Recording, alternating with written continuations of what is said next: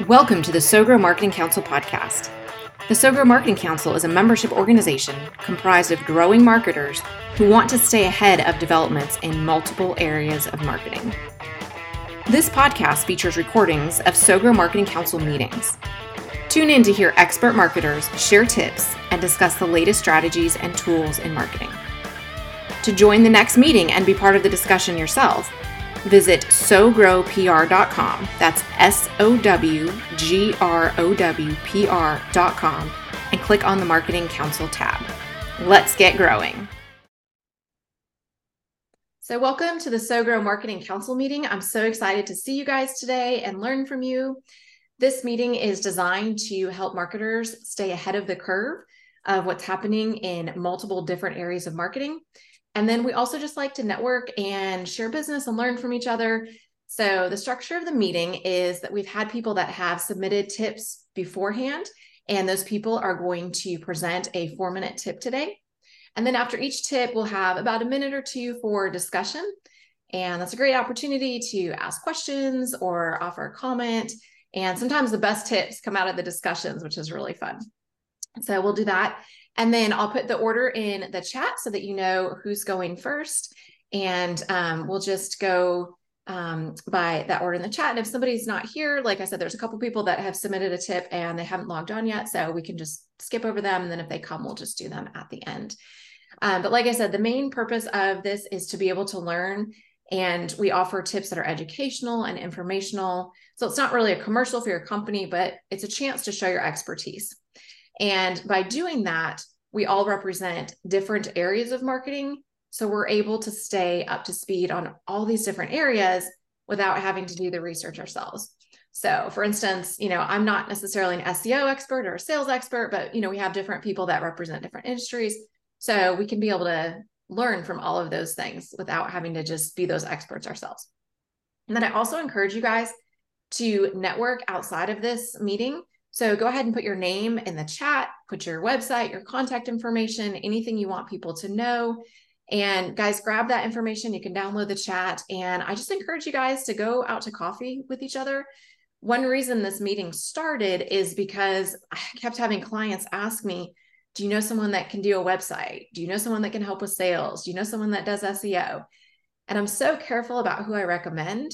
I want to make sure I know them and that I trust them and this is such a great space to get to know people and really understand what they do.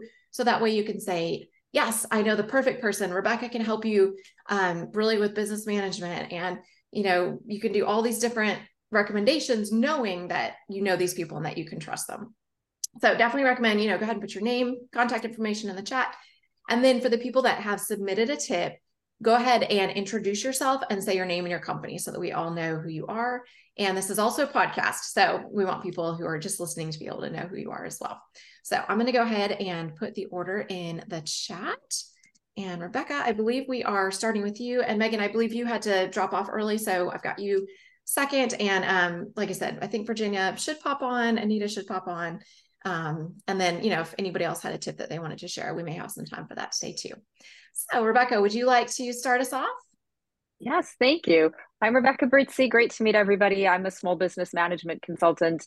Most of what I do is process, and process touches on every part of the business. And one of those parts that's been coming up and I've been talking a lot about recently is jargon. So, the language that people use when they talk about their business. So, that's the tip I want to focus on today finding ways to identify and replace jargon in the way that we talk about our businesses, whether it's to clients, prospects, or a broader audience. There are two main reasons people use jargon. And one is that, or the two most common, one is that they don't know that they're using it. It's the language that we use in our profession every single day. It's so second nature that we don't notice it. The second reason is that we think it sounds impressive. So we think that by showing that we are specialists and we have access to all this language, uh, it's a way of demonstrating our expertise or our, or our great knowledge. It backfires, however, also for two reasons. The first, best case scenario is the people you're speaking with don't understand what you're saying. Even if they understand the individual words, they don't necessarily understand what it is that you're trying to convey because they don't use those words in the way that you're using them. At worst, the second uh, effect that it has is that people think that you're trying to sound intelligent. So it comes across as a form of arrogance. Um, that by using these words, you're trying to demonstrate that you are more knowledgeable than other people in the room. So either way, using jargon does backfire. And what I always encourage is thinking about dinner table language, not even the language that your clients use when they come to speak to you about what they need because when they do that they're still trying to speak your language because they think they need to talk to you about your expertise. If you can bring it all the way back to the language that people use at the dinner table that is when they are their most natural selves and that is when they are expressing themselves in their most natural language. And if, if you can tap into that now you're truly communicating with your audience. So a few ways to identify that jargon and then replace it look at all of your marketing materials. Think about your spoken language as well. So what's your elevator pitch? What's your spiel when people say what do you do? And bring all that together have it all written down and then go through it. And look for words that are obviously specific to your industry. That's the starting point. And i repeat it's not always so obvious because you're so used to using that language. So go through it be very detailed cross out or remove all the words that are specific to your industry also look for words that you did not use before you started in that industry, even if they are, you know, Merriam-Webster words. So a classic example of this is to leverage. If you work in the financial industry, then sure, you're leveraging stuff all the time. But frankly, nobody has ever leveraged garlic for a recipe. This is not a word that people use in everyday conversations. Get rid of it. So look for words like that, that maybe normal common words. They're not industry specific words, but they are not used in normal common everyday conversation. Along the same lines, to leverage versus leverage. If you ever find yourself verbing a noun or nouning a verb, you're using jargon. So look out for that. Again, we use it so much that we don't always notice. But impact is another classic one. Impact is a noun, we verb it we, to, to impact something. So you're falling into the trap of jargon words that mean something different in your, in your industry very similar. So like leverage it means the same thing outside of your industry but it's used differently in your industry. So look for those words that maybe once again common everyday words but the way they're used in your industry is not the way people use them at the dinner table. So right back to the dinner table. And the word that describes what you do. So this is a big one. If you work in sales don't say sales. If you work in marketing don't say marketing. If you work in branding don't say branding replace that word, one word, with five words, not a paragraph, right? We're still talking about something concise. But if you can find five words to replace one that actually explains what you do, then you're going back to that dinner table language because people who don't work in branding know the word branding and they hear it and they probably use it. But the truth is that if they are not in your industry, if they're a layperson when it comes to branding, what they're picturing in your head is most likely not what you're picturing in your head when you use that word. So replace it with uh, with five words instead of one that are more descriptive. So do that for all of your marketing language. Uh, as I say, if you've got everything written down, go through with the red pencil, circle all those words, and then try to replace them with either a single word or a few words that are more descriptive, but will be so much easier for your audience to capture. And that will make sure that you start to use the language that your audience, whether clients or prospects, are using at the dinner table and makes it easy for them. Wow, that's really helpful, Rebecca. And I think taking the word that you do and just putting the five words or being able to describe it in a different way is going to help you to even think about what do I really do and what's the value that I offer to my customers. And I fall into that because public relations is so nebulous to so many people that are like I have no idea what you do. And so being able to describe that is is really helpful. So that's great. Any thoughts or questions for Rebecca? That was really helpful. Rebecca, do you have an example from like a recent client where that you can demonstrate how that translated from, you know, one word to five words and it made a big impact? Well, one example that I like to use of this was working with a financial advisor, and she was talking about savings accounts. Um, but her core audience were people who were not at all financially savvy and may have never even had a savings account. So everybody knows what a savings account is, right? Again, this is common language, it's not obscure in any way. But the difference that it made when she was talking to her audience to go from what about your savings account to talking about what if we could put a chunk of your money somewhere where you don't touch it and the longer you leave it there it grows and it accumulates Now, the people who are not doing this every day and who don't already have a savings account, that made it so much more accessible. So that's an example where I go back to it's something that is an everyday word that we all use, but actually to replace the word with the full sentence made the conversation so much more accessible. Well, I, I realize that at the dinner table, I'm always talking about how I leverage Tabasco to impact the flavor profile. So I will never say that again. Beautiful. I, I, think it's such a challenge because even something like a savings account is not going to hit most people as jargon. We're all going to just assume, right. well, everybody knows what this is. So that's a challenge to really think through what are those words that may be simple words, they may be common words, but they're still a, a stumbling block for our customers. That's a really big challenge to that's that's a good thought exercise. I, I, and I actually did hear once someone talking about the word impact, and what struck me is they said, unless you're talking about wisdom teeth, do not use the word impact.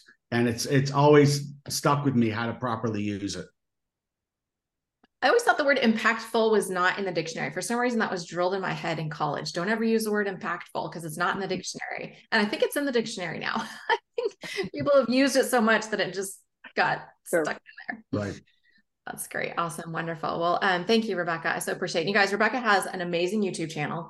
Please go subscribe. Rebecca, put it in your put it in the chat. Yeah. I love it. It's so funny. I always laugh when when I watch her. They're just like two or three minutes and they're so smart. And then she has a book as well. So put it in the chat. Let's take yes. a photo real quick. Yes. Sarah is my right hand and most of my brain most of the time. And so what we like to do is just take a quick photo um, just because we like to remember who's here. But I like to tell you guys so we don't all make those weird faces. So I'm going to count to three and oops, and I just made you guys all disappear. Hang on. Sorry, I pushed the wrong button. I pushed button, everybody went, whoa, off my screen. Okay. I'm going to count to three and um, we will do a picture and we'll do two. Yeah, everybody smile. One, two, three. All right, we'll do one more. All right, everybody smile. One, two, three. All right. Thank you, Sarah, for reminding me. All right. Megan, would you like to share your tip? Yeah, of course. Um, hey, everyone. I'm Megan Yee. I am a global campaigns director at Talkdesk, which is a AI-powered contact center solution platform um, for companies, B2B companies. Um, today, I wanted to share a quick tip um, on reporting and um, how you can keep up to date with some of your KPIs um, and just kind of, you know, keep track of everything and then also use it as a learning tool for the teams that you have. So I'm going to share a quick, um, where is my template here? Um, here it is. So this is a template um, that I use on a daily basis with my team. Um, we call it weekly leading indicators. So it's basically taking account of all of the KPI metrics that you are being uh, measured against for a quarter or a fiscal year. Um, and we're kind of taking that into a uh, template here and then reporting on it week over week. So you can make sure that you are seeing your progress throughout the quarter um, and make sure that you're not falling behind. If you are falling behind, you can see what you are falling behind on specifically. Um, if something is doing great, you can take a look at those um, opportunities as well and see how you can leverage those further into the quarter as well. Uh, but you can see in the top corner, you kind of measure um, the percentage through the quarter that you are. So you can see how far you are to your targets as well. Um, and then on the bottom here, you have all of the metrics that you're looking for, um, the current week results that you are measuring, the quarter to date total, and then your target for the quarter as well. So these are just rough numbers that we have here. Um, you can look at the status week over week also. So for instance, um, campaign members is one of the metrics that we measure by. So if we get um, 200 uh, campaign members in for a given week and the target for the quarter is 4,000, and then I can't do quick math, but 4,000 divided by 13 weeks, um, whatever that is for the weekly result, you kind of want to see how you're tracking um, for that specific week. And then if you are above target, um, you'll measure it as green. If you're a little bit under, you can measure it as yellow yellow. Um, but if you're falling really far behind, you can measure it as red.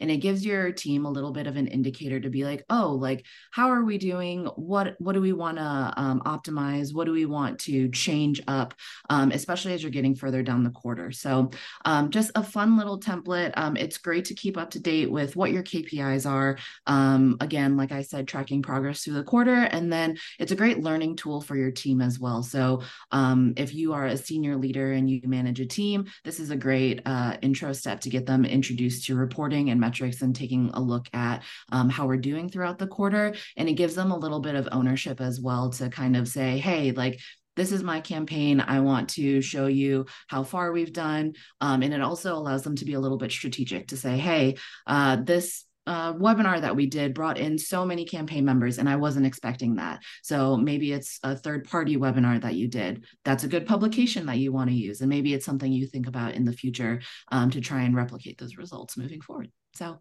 um, just a fun template to use uh, to kind of keep up uh, with your reporting and KPIs um, and hopefully a good learning tool for your teams. That's wonderful. You're so organized. And I just love how you were just so structured with all this. I think the rest of us are like, wow, this is so, so organized and it's amazing. Thoughts, questions for Megan? I forgot to mention the comment section is kind of where your team can also put those notes. Um, so as they're evaluating how the performance is doing week over week, you can comment on it there. And then we keep it in a um, rolling presentation deck. So you can go back further back in the quarter just to see what happened last quarter or what happened two weeks ago. Um, so it's a great historical reference as well for metrics and reporting. That sounds like you use this internally. Um, is this something that you guys also use for clients as well to help them see what you guys have done for them? Um, so we are not technically an agency. Uh, we just kind of have customers who use our product themselves. Um, they're more than welcome to use it as well, but this is kind of more something that we do internally to make sure all of our campaigns are running smoothly. I, I love this because um, so I do a lot of social media marketing. We do some email marketing. We do digital marketing, and I mean, um, on one hand, the the goalpost changes constantly in terms of like you know which platform is kind of the hot platform right now and even you know the algorithms and different things like that that's going on. And sometimes you'll be putting all your effort you know into one platform and then turn around your email marketing is doing amazing and you're not putting that effort into your email marketing or whatever. So looking at these metrics continue you know regularly is so important. Um, and this is a great list of indicators, you know, to kind of see, oh, this is doing really well. Let's put some attention here. This is not doing so well. You know, maybe we shouldn't be pouring so many resources into it, et cetera, et cetera. Exactly. It's great to manage your budget too, right? So if you're doing focusing a lot on that third party partnerships and stuff, but they're not bringing in the revenue that you're looking to see, then, you know, it's a good opportunity to change things up. Yep. Yep. Yeah. Sarah's so right. We find a lot of clients want a lot of time invested into social media because that's what they see. But we think most of their revenue comes in through email marketing. and that's the thing that it's harder to get them to understand. So something like this is helpful to be able to say, well, your dollars are coming in through email marketing. So yes, do social, but invest more over here. So this is definitely a way to to communicate that. Exactly. And your metrics can change to whatever you guys measure within your companies too. These are just the ones that we use, but definitely email marketing stats, all of that good stuff, all good things that you can add into this template. Awesome. Thank you so much, Megan. Any other thoughts or questions for Megan? Awesome. Great. Well, we will go to Kristen Moody of ID8. Please introduce yourself and we would love to hear your tip, Kristen. Yes, I am Kristen Moody. I'm working with id8. Um, so I'm filling in for Kristen Sellier today. I'm an account coordinator at id8. I've been there for about a year. So I am going to share a tip about packaging design for CPG brands, and I have a PowerPoint to go with it. So pull this up. All right. So packaging design for CPG brands. So CPG, as you may know, stands for consumer packaged goods. And as you can imagine, there are some challenges that come along with it. Uh, does anyone want to guess what those might be? The food safety is probably the first. Ease of opening. Yes. Um, recyclable. Yes. Yeah, those are some good examples. And some of the other challenges that we interact with as a design agency is um, first and foremost about the aesthetic, standing out on a shelf amongst competitors, especially when everyone has those bright, colorful packages. Um, FDA regulations is something that I've personally dealt with a lot because it can add a lot of time and revisions to your project that you weren't necessarily expecting. Another one can be the actual materials you use for your packaging. I know we had a client that had some sort of substrate material that was meant to hold um, it was labna it's kind of like a yogurt sort of substance and it didn't work well in a fridge. So he had to rethink the materials for that and it all worked out in the end but that's something that people might not think about initially when doing packaging design.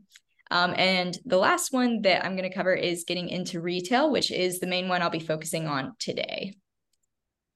So why retail is important for CPG brands, uh, it can expand reach into new locations and kind of offer a stable source of income in those locations that you might not have gotten if you're selling directly from your website or Shopify site. Um, it can also lower your costs in advertising, shipping, product returns, as the retailer tends to cover those costs, at least a portion of them, and it increases your loyalty. I would never go and buy a Snickers bar directly from Snickers online because I know I can get them at any store near me.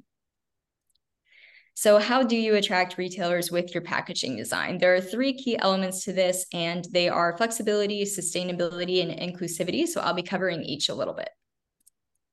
So flexibility, some of the benefits of it are durability and transportation. So when I say flexibility, I'm talking about the actual physical flexibility of the packaging and the way that it can shape and conform to kind of you know contain the product so that offers more protection for the product it's cheaper and easier to transport because you can kind of pack them in really tight uh, which reduces waste and also can have a positive environmental impact so you've probably seen those little goat milk soap bars that I have as an example to the right. They have the smallest amount of packaging and it's paper, so it's great for the environment. It's also easy to carry. So some of the staples that you want to consider when thinking about flexibility are lightweight, non-rigid materials, um, resealable closures where needed, and portability. So if it's really bulky or doesn't have a handle, people might not even want to carry it around the store and may not end up buying it because of that. So then sustainability, retailers often set their own requirements for sustainability. So Amazon's a great example of that. They have a frustration-free packaging guidelines that require vendors and manufacturers to use recyclable packaging. So not having recyclable packaging or any element of that can actually prohibit you from, you know, getting in with the big guys, so to speak. And then inclusivity, when we talk about inclusivity in relation to packaging design, we're talking about maximum accessibility and usability for any age, gender, disability. Um, so some examples of how you can make your packaging design inclusive or having it be easy to open. To Keith's point, if it takes the strength of 100 men to open a pickle jar, there's probably an issue for me or an older audience or many other people. And then you can also incorporate sensory elements that might be really helpful for people who don't know what the packaging is. So an example to the right that I thought was interesting was when Kellogg's did the um, they had the braille on their Rice Krispie treat packaging. So that was specifically there to help visually mm-hmm. impaired children. So that is just a snippet. If you want to find out more information, we do have a blog post about it on our website. So you can scan that QR code there to get more details on some of the requirements of different retailers and just read a little bit more about it. But thank you guys for having me. thank you, Kristen. Um, I'm curious about the inclusivity. Is that are there guidelines for that? Because there's so many packages that don't address that at all. Mm-hmm. So at what point do brands need to start thinking like, yes, I need to have braille on this, or yes, I need to have easy open? And how do you determine that? Is there like a any official guideline for that? I don't think there was in the blog post that I was covering that we spoke on, but I think that also when you consider the type of product that it is, say if it's something that's specifically meant for visually impaired people, it would be hugely important to actually have some sort of braille or something that they could use on the packaging. So while I don't think a lot of other products incorporate it, I think if it's specifically geared toward that audience or is meant to be usable for everyone, it's something that people should be incorporating more. Right. Interesting. Lots, lots there. Any thoughts for Kristen? Any comments? I, there's so much that you covered, and it was really insightful to see and, and realize what goes into these things that we interact with every single day. Is there are there considerations based on what the product is to determine which of all those things might be more important that you might have to give more attention to versus other elements of that? Yeah, I think the sustainability one, especially like if you're trying to get in with a specific retailer like Amazon, then those are things that you definitely have to consider more. But really, if you incorporate those three elements, then it opens up doors for more and more retailers. So you could just focus on one if you're trying to get into one store here and there. But if you really want to make it the most that it can be and the most accessible it can be and friendly toward different retailers, then those are three elements that everyone should be considering. We've also learned that there are strict guidelines on um, point of purchase displays. There are mm-hmm. some stores that have really specific guidelines, like Target won't let you have certain freestanding displays. Everything has to fit within their aesthetic and fit within their shelving, from what I understand. And then other places like Kroger and other places have different guidelines, and it's it's hard to design for everything. So you know, there's you have to know what market you want to go to to be able to go by those guidelines because they vary so much. Right. And sometimes it just requires variations as well. So um, the same client that I mentioned that had the issues initially with their packaging materials when they were trying to get into Costco, Costco didn't necessarily want their 12 ounce, but they wanted them to make a 24 ounce. So now they're like, all right, well, now we got to factor in more marketing just to get in with Costco. So it's definitely a as you go sort of process and realizing what you need. But it's a good opportunity when we want to partner with a client because it's like, yeah, we're willing to help you with whatever you need, as many retailers as you can get in with. So it's exciting. It's fun. I like packaging design for food. I feel like it's the most emotional buy that people can make in a way. So it's really interesting to analyze the colors and just the iconography, all those different things. I would love for you to come back and do a tip on how do you stand out on the shelf because I know that's such a huge part of it. So that would be a fun, fun follow up.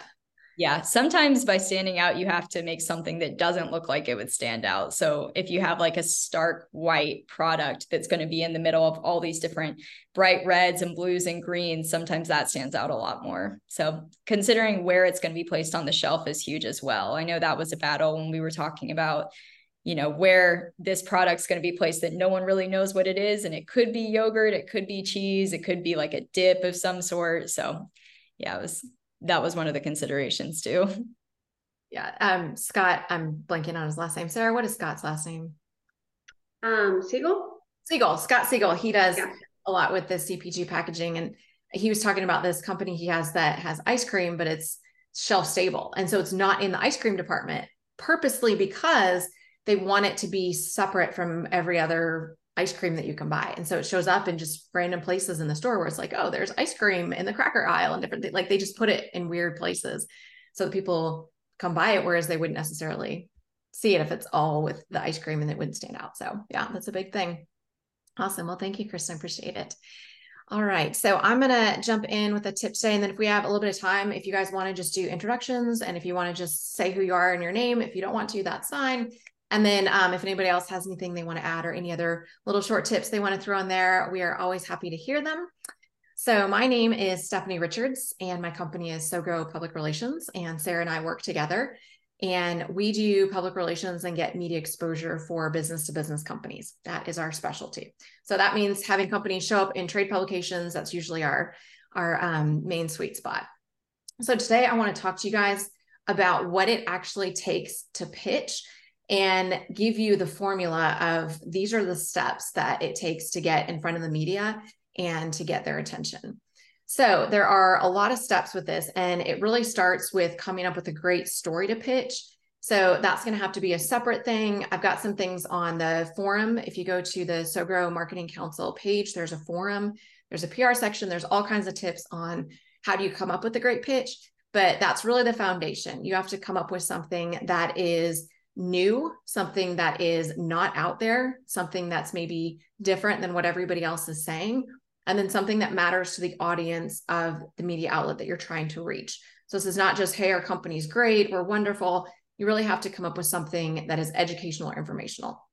So you come up with your great pitch, and then you write your pitch and you just start to um, you know, flesh out what are the bullet points and, and what does it look like? And then there's a, a structure, but keeping it short and sweet. And so you actually write your pitch and kind of get your thoughts on paper.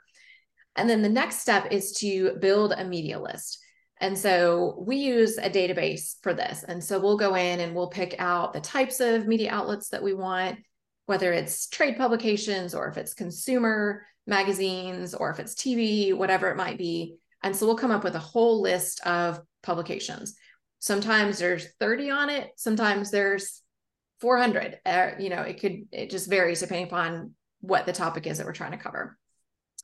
If you don't have a database, um, I have a forum post that's called Seven Ways to Find Anyone's Contact Information.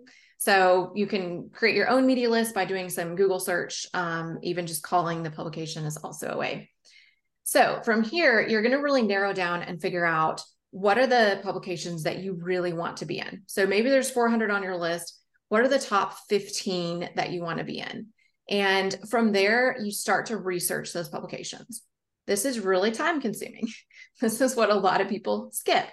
But you want to go to the website, you want to read their media kit, and that's the section on their website that's for advertising. But what that will do is it will tell you who the audience is.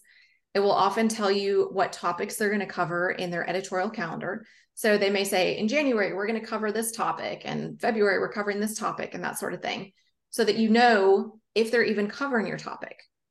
And then when you're on that website, you are going to go to their section where they have, um, they may call it like features or topics or whatever it might be, and look at the main headings and see where does my story fit within this? And if it doesn't, then it's not a good publication. But using the keywords, so if there's a menu item that matches what you're talking about, that's a really good indicator that that's a topic that they're interested in. So find where you might fit and then start reading stories about that. Search for what's the latest thing that has been said about this? Has anybody written about it recently? Am I offering a new perspective? Have they already covered this? Is it something that I'm not adding anything new to the story? Nobody wants a Me Too story where they wrote something and then you're just saying the same thing and adding it. That's not going to get you media coverage. You have to say something really new and fresh the only way to do that is to know what they've already written. So again, this is time consuming, but this is the part where you really dig in and get to know these publications. So from there, you start to decide, okay, so I, I have these three publications, these are my top ones. And then you start finding the people within that organization that are going to be the ones that are the decision makers. So who is writing about the content? Are they a feature writer? Are they somebody that's internal to the publication, like an editor? or is it somebody that's making the decision who's you know um, the editorial director who's not writing the piece but they're making the decision so just trying to see who the people are to contact you to contact them um, sometimes the website will have writers guidelines or a submission form don't miss that because if they say something specific like send news releases to this person guess what if you send it to somebody else they're not going to be super happy about that so they may want a specific person to get news releases they may want you to send a news release by a form and not an email. Um, and then they often will have a person's contact name and you can see what area they cover. And they'll say, you know, for um, financial stories, contact this person or whatever it might be. So, you know, look into all that, make sure you've got all that information before you start pitching. And then the next thing to do is take those people and go to LinkedIn. Um, you know, make sure that they are still at the publication. I have found that there are people that are still on a media website, they have moved on and it has been months and they are no longer there anymore. So, you know, check LinkedIn, make sure that they're still active in that role, um, you know, and just read their bio, see what they're covering. And sometimes you can find their contact information there if it's not on the website. So now you've got all this information. So now you're going to tailor your pitch. So you wrote your general story. Now you're going to look at the publication, what they're covering, what you may be able to add to that specific story and you're going to take your pitch and you're going to make it specific to that publication so we've gone from a huge scope and now we're, we're getting really really specific and if you can be able to use the language that that publication uses what do they call their audience Re- use those words like go in and change your article and you know use those words in there if there's specific phrases that they use use those words um, I also like to study the um, headlines and and see what the format is. A lot of publications have either like a how-to headline, some are questions, and see if you can mimic that. And and you basically want to write your article and and have that full text done. Like this this could be published as it is right now as an exclusive article. And then you want to be able to pitch that to the specific person. And what we recommend for something like a thought leadership piece is you want to do something that is going to be an exclusive and just offer it to one publication. A news release is different where that's announcing some sort of news item and you know you can have that in multiple publications but if you're going to do a thought leadership piece you want to offer it to one publication and say you can publish this you'll be the only one that has it we won't send it to anybody else are you interested in this and that's why we're tailoring it so specifically to them so the next thing is they have to open your email because otherwise all this work is not going to matter. So now you have to write a killer subject line to get them to open your your um, your email to even know what your story is. And then you send your pitch and then you wait a couple of days because if you're offering an exclusive, you don't want to send it to six people and then have six people say yes. And now you're in a really awkward position where you offered an exclusive and now it's no longer exclusive. Um, so you know, a couple days is is usually enough time. If they don't respond, you can follow up. If they do respond, great, they publish it. Um, you know, if you don't get any response and no, and you don't get any response after follow up, then you go on to the next person. So you pitch until somebody says yes. If you get nothing, you need to go back to your story. You need to go back to your pitch and think, why is this not getting picked up? And then you you tailor it, you tweak it, you go back through the process and then you start over again. So I just wanted to share that this is the the way that we pitch. I know other companies do it differently. A lot of companies will, you know, send it to multiple people at the same time and and send blind carbon copy emails and that sort of thing.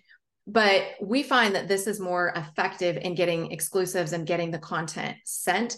But it's a lot more than sometimes people realize for one story to get published. But if you do it this way, it works.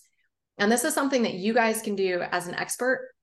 You know, you can pick one publication that you want to target, write something for it, find the email, take these steps, and send an email to that person. If they don't respond, you can send it to somebody else. So, um, you know, it's good for you guys or your clients if that's something that they're interested in as well. So, any thoughts or questions? I'm I'm curious, Stephanie. Um, if if you have if you're sending uh, or pitching a publication or an outlet that you've pitched previously, do you go back to the same person? Do you find like like that gives you a bit of an in, or do they want you to just follow the process regardless of if you know somebody there? It is so great if you can go back to the same person because your email is not getting caught in spam usually because they've already responded to you and you've communicated with them. So a lot of times you can bypass the formal process if it's like a form online that they want you to submit mm-hmm. you can just go straight to the person great any other thoughts or questions also with what stephanie was saying if if your article is not getting picked up sometimes if you send it again to the same person and maybe even say sometimes you can get some feedback about what about the article is not working and that can be really helpful because they may be like oh well we like it but this or that or whatever direction, or we really want this type of source. Um, so don't be like, don't think it's just like one and wait. Like, you know, send more than one email, follow up, you know, maybe a couple days later and ask if there's anything about the article that they could that you could change or things like that. That can be helpful. Yeah, absolutely. And it's great to put in there. You are the first person I have sent this to. we wrote mm-hmm. it for your publication. This is an exclusive. And if it doesn't work, then you basically take the article, change it for the next publication, you know, and then you don't have to say you're the first one I contact if they're the second, but you can just say, you know, you are the only one that is being given this right now because nobody else has has off, you know, nobody else has um, accepted it. So yeah, absolutely. Um, are, are you allowed to say, if I could ask one more question, are you allowed to say that if they want to use it, it needs to be used by a certain time or in a certain way that they just don't get exclusive use as they want to use it? There, every publication is different, and some publications want to own something forever, and some publications just want the first right to publish it, and then they don't care. So it's really just dependent on the publication. And the way we look at it is that you still own the ideas. And so if you take that idea and then package it in a different article, you can offer the idea in a different form to somebody else. And so it's not like you can never write about that again. It's just that exact combination of words that exact headline, those exact bullet points, that's exclusive to that publication. And then you can take something different and send it to another publication. But yeah, it does vary by by publication for sure. But you can tell them if they want to hold it till a certain time, you can say, I can't wait that long, you know. Uh, yeah. Right. And so uh, usually in the follow-up, we'll say, you know, please let us know by this date if you're not interested. Um, and we just assume that if they don't respond in two days, they're not interested and we move on. If they, I've had editors come back and say, oh, I didn't get to this, you know, we, we would love this. I'm like, I'm sorry, I already sent it to somebody else. But that's mm-hmm. actually a great situation because then I say, we'll write you another article about this topic. and so then you get two published. So it really ends up being a positive in that sense. Right. And sometimes they publish it and don't tell you. So make sure that you like check, you know, Google or search you know, if it's been a couple days and you haven't heard from anyone, go ahead and do like maybe, and then they'll be like, oh, I was too busy because a lot of editors and writers and reporters are, are very busy and they're understaffed, you know.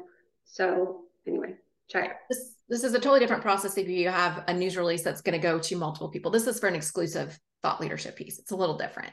You know, a news release you can send to multiple people at the same um, on the same day, but I still send individual emails. I still don't mass email. So um, wonderful. Would anybody like to do a quick introduction before we leave? Like I said, I know, um, you know, if you don't have a tip prepared, that's totally fine, but you guys are welcome to just say your name and your company if you guys just want to introduce yourself and your area of expertise. Why not? Go for it, Keith. All right. Uh, Keith Finger. Uh, my expertise is in international revenue generation and marketing. So if, if companies are looking to grow their business overseas, they don't know how to do it they don't know how to export. Uh, I can help them walk them through the process, get more customers, look at what their readiness is to to do export and marketing in other countries. Great, thank you. Anybody else before we sign off? I'll go. I'm uh, Kurt Uhlir. I currently, uh, by day, work for eXp Realty. They're the largest brokerage in the United States uh, and the largest independent real estate company in the world. And then do a good bit of uh, side marketing and consulting for hypergrowth companies or companies that are trying to get there. That's great. Awesome. Thank you. And like I said, put all of your contact information in the chat. Um, if anybody wants to present a tip next time, here's the link in the chat. It's SowGrowPR backslash submit submit your tips. We would love to have you guys share a tip next week. If there are any marketers that you know, please invite them because that knowledge is helpful for us. We would love an SEO person. that is one that I, I love SEO and we need somebody in SEO. Can anybody think of any other area that they would like to see? And maybe somebody knows somebody in that area. Well, let me know what you want to talk to about talk about SEO. So I'm running a one of the largest enterprise SEO uh, initiatives right now in the world. Will so. you please just tell us anything, like anything that you know about us? It's just such a make or break thing with marketing that you could present a tip on SEO every month and we would be thrilled. well, let's not let next time. Uh, how about we talk about topical authority because that'll play very well with the other parts of marketing too. Awesome, awesome. That sounds great. That would be wonderful. So yeah, so go ahead and subscribe. Um, Sarah, do you have the Eventbrite link? Maybe you can put it in the chat. I don't know if we have the one up yet. Um, but yeah, follow us on LinkedIn as well because we do invites through LinkedIn. But so appreciate you guys coming today. I always learn so much from everybody. And like I said, grab coffee with each other. Um, Sarah and I are toying with the idea of doing this in person again. So we have got some things in the works. And then we also, um, a lot of times we'll do the tips as a video that we will send to you and you can promote it on your channels, your social media, newsletters, whatever it is. It's just nice to show your expertise and just have a video. So Next meeting is October 17th. Go ahead and um, subscribe to that. Go ahead and submit your tips. And yep, Sarah just put it in the chat. Um, no, it, it didn't work right. It's like, it's one of the crazy MailChimp tracking. Ah. You know, I think I've got it. But anyhow, um, and we'll also, um, you know, email you guys out too. But yeah, sounds good. Well, thank you guys for attending. I hope you guys have a great rest of your day, and we'll see you guys on October 17th. Thank you for listening to the SowGrow Marketing Council podcast. Want to be part of our next meeting? Visit sowgrowpr.com. That's S O W G R O W P R.com and click on the Marketing Council tab to sign up for our next event. Until next time, keep growing